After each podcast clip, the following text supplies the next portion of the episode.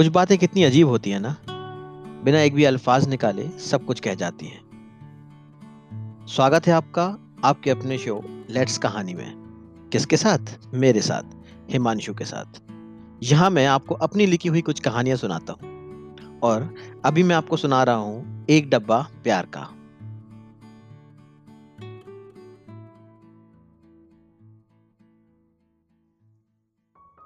पिछले एपिसोड में हमने सुना कि अजय, जो कि सागर से है, बनारस के मणिकर्णिका घाट पर एक बक्से को पैक करवा रहा है।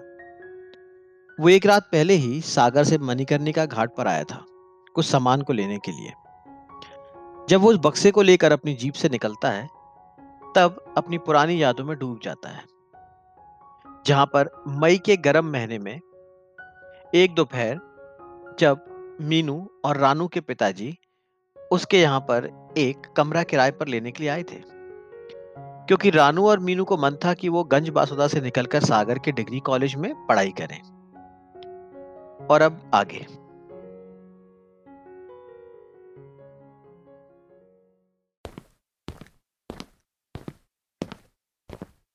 अजय अपनी छेदों से भरी हुई बनियान को एडजस्ट करता हुआ कमरे से बाहर निकल ही रहा था कि उसके पिताजी ने पीछे से फिर आवाज़ दी। अजय जाने से पहले एक काम क्यों नहीं करते? कुएँ के बगल वाला कमरा खोलकर तो दिखा दो। पिताजी की बात को अजय टाल ना सका। चुपचाप सर हिलाया और कुएँ की ओर बढ़ लिया।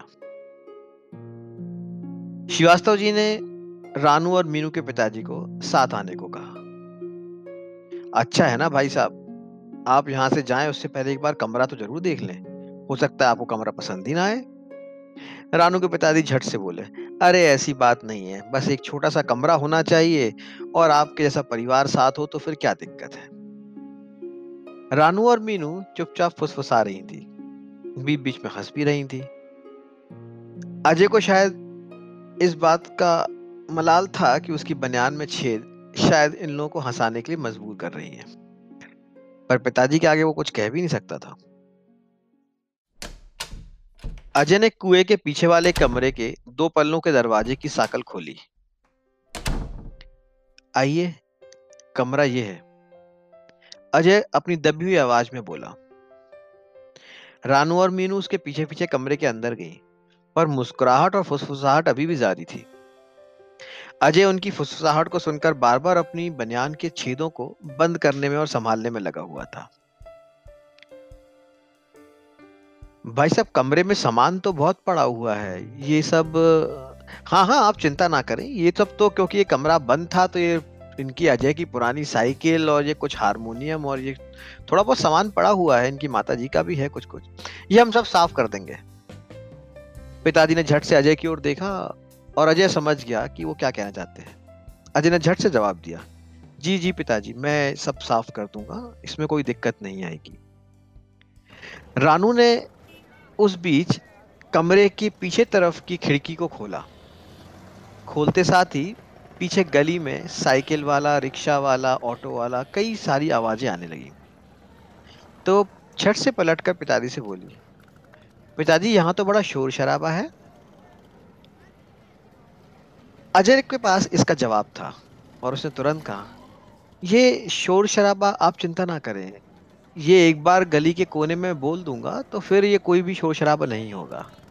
वहाँ पीछे सेठ जी की दुकान है, वहाँ अक्सर लोग आया जाया करते हैं, इसलिए थोड़ा होता है। सेठ जी को कह देंगे तो वो लोगों को हिदायत दे देंगे कि यहाँ पे ज़्यादा शोर शराबा ना करें। रानू हल्के से मुस्कुराई और उसकी आँखों ने कह दिया कि वो इस बात से सहमत है। तो फिर ठीक है, कमरा आपको पसंद आया? पंडित जी झट से बोले, अरे, हमने आपसे पहले ही कहा था, कमरे की तो बात ही नहीं है। जहाँ परिवार हो, वहाँ पे हमें अपनी बेटियों को रखने में कोई संकोच नहीं है।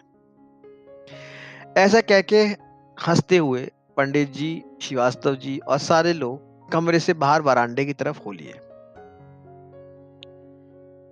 अजय कमरे का दरवाज़ा बंद करने लगा और उस बीच बाकी सारे लोग वरांडे से होते हुए बाहर के दरवाजे की तरफ़ बढ़ लिए।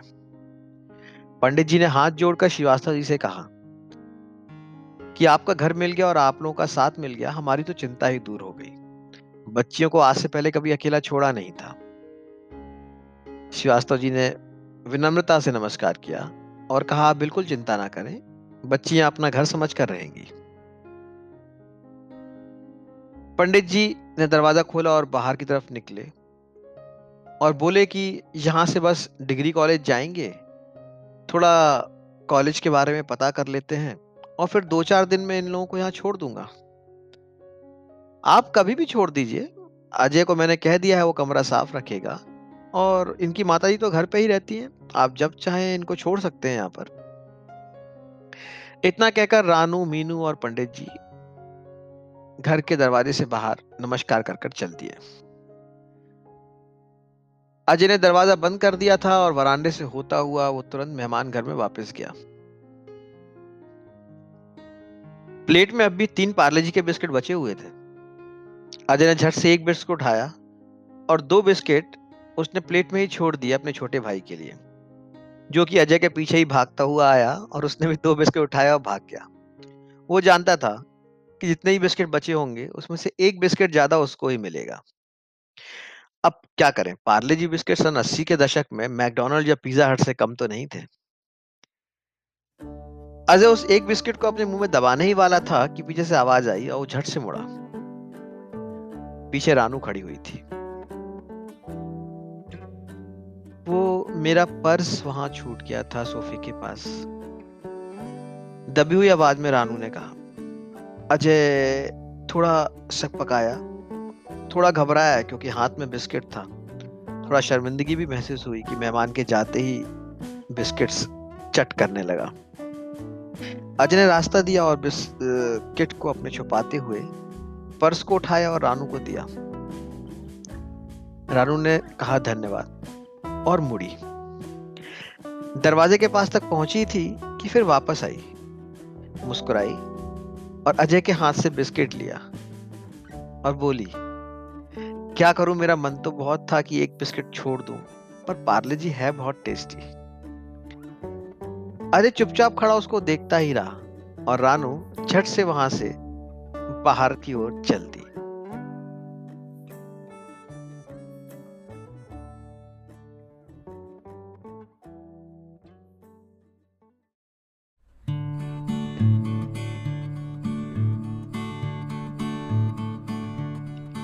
अजय और रानू की शुरू हुई ये कहानी एक बिस्किट से किस मोड़ पर लेकर जाएगी? क्या अजय बनारस से जो बक्सा लेके आ रहा है, वो इन बिस्किटों से भरा है? क्या ये बिस्किट ही कहीं एक वजह तो नहीं है उस बक्से को बनारस से सागर तक लाने के?